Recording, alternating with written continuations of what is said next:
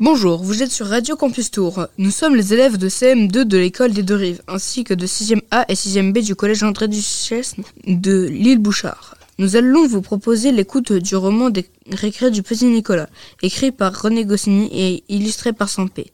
Vous allez pouvoir découvrir les différentes aventures du célèbre petit Nicolas, chapitre après chapitre.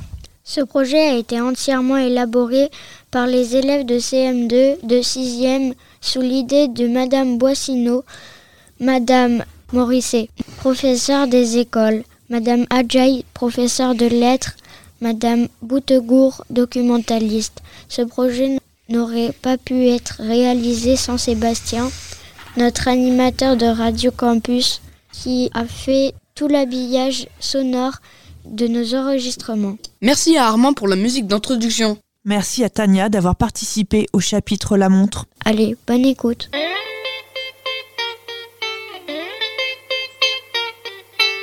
Les Boy Scouts.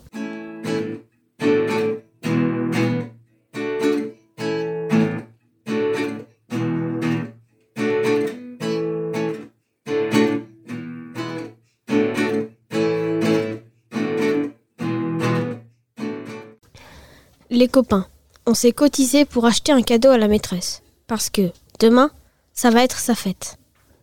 D'abord, on a compté les sous. C'est Agnan qui est le premier en arithmétique qui, a fait l'addition. On était content parce que Geoffroy avait apporté un gros billet de 5000 vieux francs. C'est son papa qui le lui a donné. Son papa est très riche et il lui donne tout ce qu'il veut. Nous avons 5207 francs. A dit Agnan. Avec ça, on va pouvoir acheter un beau cadeau. L'ennui, c'est qu'on ne savait pas quoi acheter. On devrait offrir une boîte de bonbons ou de tas de petits pains au chocolat. a dit Alceste, un gros copain qui mange tout le temps. Mais nous, on n'était pas d'accord, parce que si on achète quelque chose de bon à manger, on voudra tous y goûter, et il n'en restera rien pour la maîtresse. Mon papa acheté un manteau de fourrure à ma maman. Et ma maman était drôlement contente. Nous a dit Geoffroy. Ça paraissait une bonne idée, mais Geoffroy nous a dit que ça devait coûter plus que 5207 francs, parce que sa maman était vraiment très très contente. Et si on lui achetait un livre? A demandé Agnan. Ça nous a tous fait rigoler. Il est fou, Agnan. Un stylo? A dit Eudes. Mais Clotaire s'est fâché. Clotaire, c'est le dernier de la classe, et il a dit que ça lui ferait mal que la maîtresse lui mette des mauvaises notes avec un stylo qu'il lui aurait payé. Tout près de chez moi, A dit Rufus. il y a un magasin où on vend des cadeaux.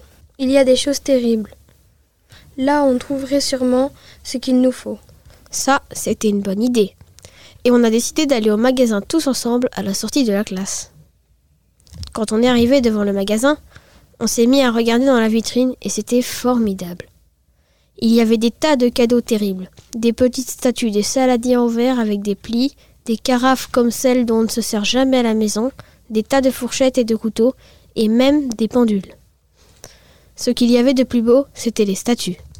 Il y en avait il y en avait une avec un monsieur en slip qui essayait d'arrêter deux chevaux pas contents, une autre avec une dame qui tirait à l'arc, mais il, il n'y avait pas de corde à l'arc, mais c'était si bien fait qu'on aurait pu croire qu'il y en avait une.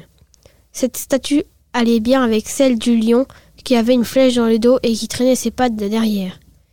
Il y avait aussi deux tigres tout noirs qui marchaient en faisant de grands pas, et des boy scouts, et des petits chiens, et des éléphants, et un monsieur dans le magasin qui nous regardait et qui avait l'air méfiant. Quand nous sommes entrés dans le magasin, le monsieur est venu vers nous en faisant des tas de gestes avec les mains. Allons, allons. Il nous a dit Dehors, ce n'est pas un endroit pour s'amuser ici. On n'est pas venu pour rigoler, a dit Alceste. on est venu pour acheter un cadeau. Un cadeau pour la maîtresse, j'ai dit, On a des sous. a dit Geoffroy. Et Agnan a sorti les 5207 francs de sa poche et il les a mis sous le nez de monsieur qui a dit Bon, ça va, mais on ne compte nous à rien.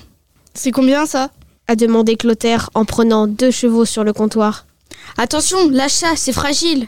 A crié le monsieur qui avait drôlement raison de se méfier parce que Clotaire est très maladroit, maladroit et casse tout.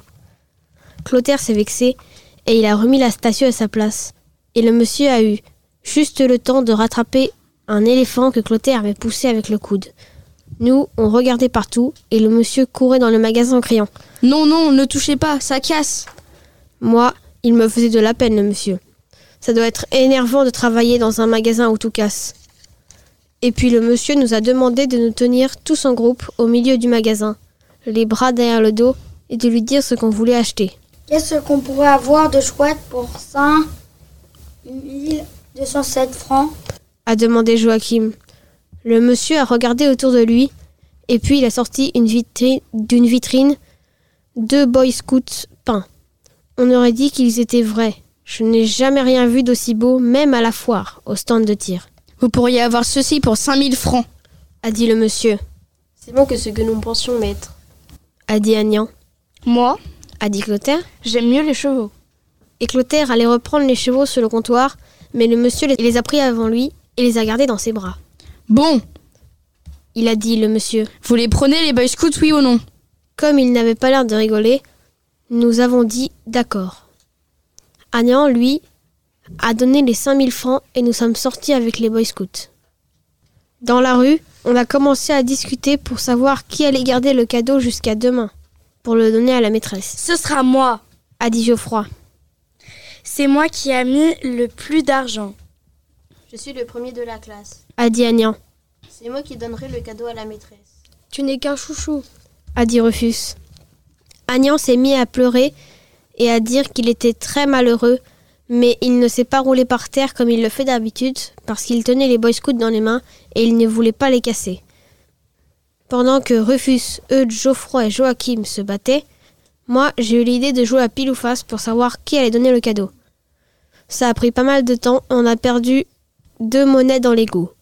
Et puis Clotaire, et puis c'est Clotaire qui a gagné. Nous, on était très embêtés parce qu'on avait peur qu'avec Clotaire qui casse tout, le cadeau n'arrive pas jusqu'à la maîtresse. On a donné les deux Boy Scouts à Clotaire et Eudes lui a dit que s'il les cassait, il lui donnerait des tas de coups de poing sur le nez.